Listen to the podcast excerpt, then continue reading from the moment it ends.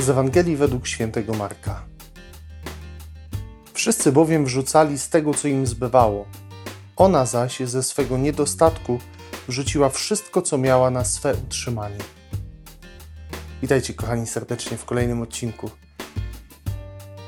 Trwamy w, w tym roku szczególnie w rozważaniu Ewangelii według świętego Marka.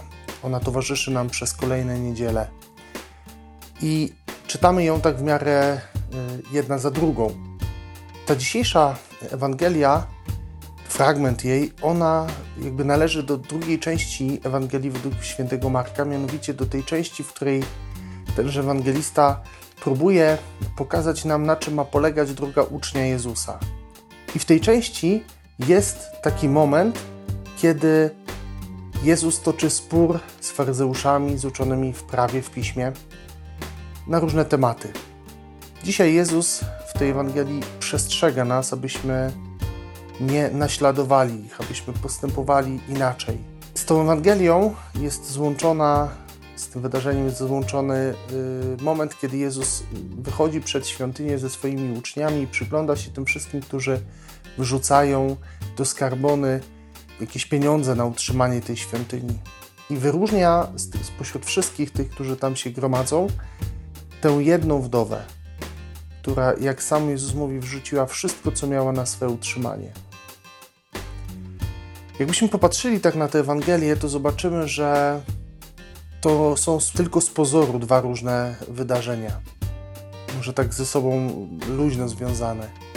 Ale wcześniej, tydzień temu, rozważaliśmy Słowo Boże o tym, co jest najważniejszym przykazaniem, że pierwsze przykazanie jest będziesz miłował Pana Boga swego całym swoim sercem, całą swoją duszą, całym swoim umysłem, ze wszystkich swoich sił.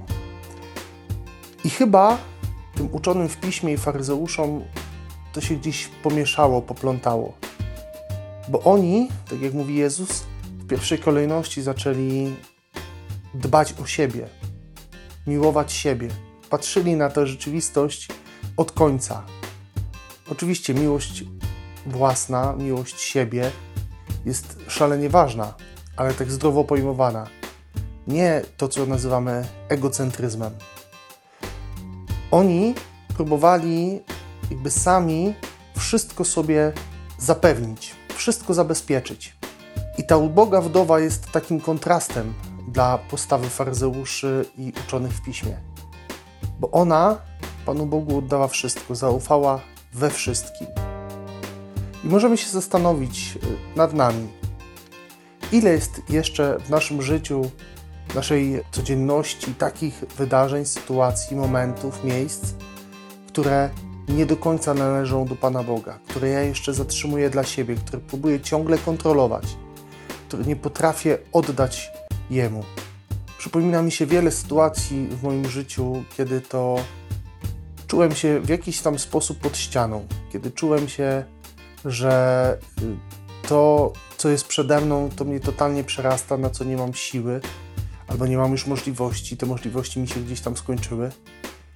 I zawsze powierzałem wtedy Panu Bogu, mówiąc, że jeśli to jest zgodne z Twoją wolą, jeśli Ty tego pragniesz, jeśli to Ci się podoba, to proszę Cię o błogosławieństwo w tym, żeby to wszystko, co czynię, było żeby to się udało. Szczególnie tego doświadczyłem, kiedy opiekowałem się osobami niepełnosprawnymi w Skierniewicach y, w parafii, we wspólnocie trzeba było znajdować jakieś pieniądze, środki na to, żeby oni mogli wyjechać na rekolekcje, żeby mogli przeżyć y, spotkanie z Panem Bogiem. I Bóg wtedy, kiedy to rzeczywiście było zgodne z Jego wolą, kiedy ja to widziałem i jakby yy,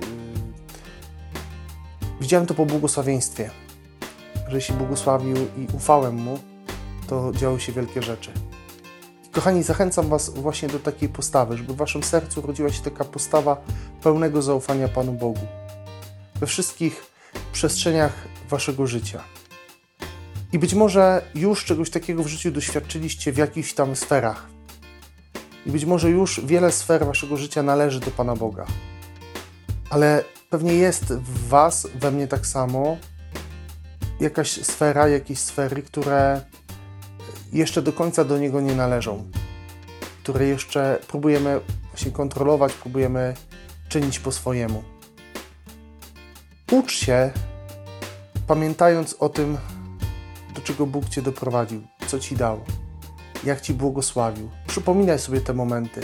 One są szalenie ważne, bo one nie tylko mówią o Twojej przeszłości, o tym, co się wydarzyło, ale też mówią o tym, co Bóg może w Twoim życiu zrobić. Izrael miał pamiętać Paschę, wyjście z Egiptu przez całe życie. Co roku musieli powtarzać to, przypominać tę samą historię. Nie po to, żeby o niej nie zapomnieć, chociaż też, ale przede wszystkim po to, żeby pamiętać, że Bóg i dzisiaj może w taki sam sposób działać i chce działać w taki sam sposób w ich życiu, że chce ich wyprowadzać ku wolności z niewoli, z tych wszystkich momentów, sytuacji, w których czują się źle, w których czują się niekochani, że Bóg chce ich wyprowadzać do pełni szczęścia, ku ziemi obiecanej, czyli do tego, co jest pragnieniem Boga dla naszego życia. Kochani, modlę się dzisiaj bardzo mocno o taką ufność w Was, o odwagę powierzenia swojego życia Panu Bogu. Gwarantuję Wam, że jeśli rzeczywiście oddacie Mu w całości siebie, to On zatroszczy się o Was jak nikt. Dobrej niedzieli Wam życzę. Trzymajcie się dzielnie z Panem Bogiem.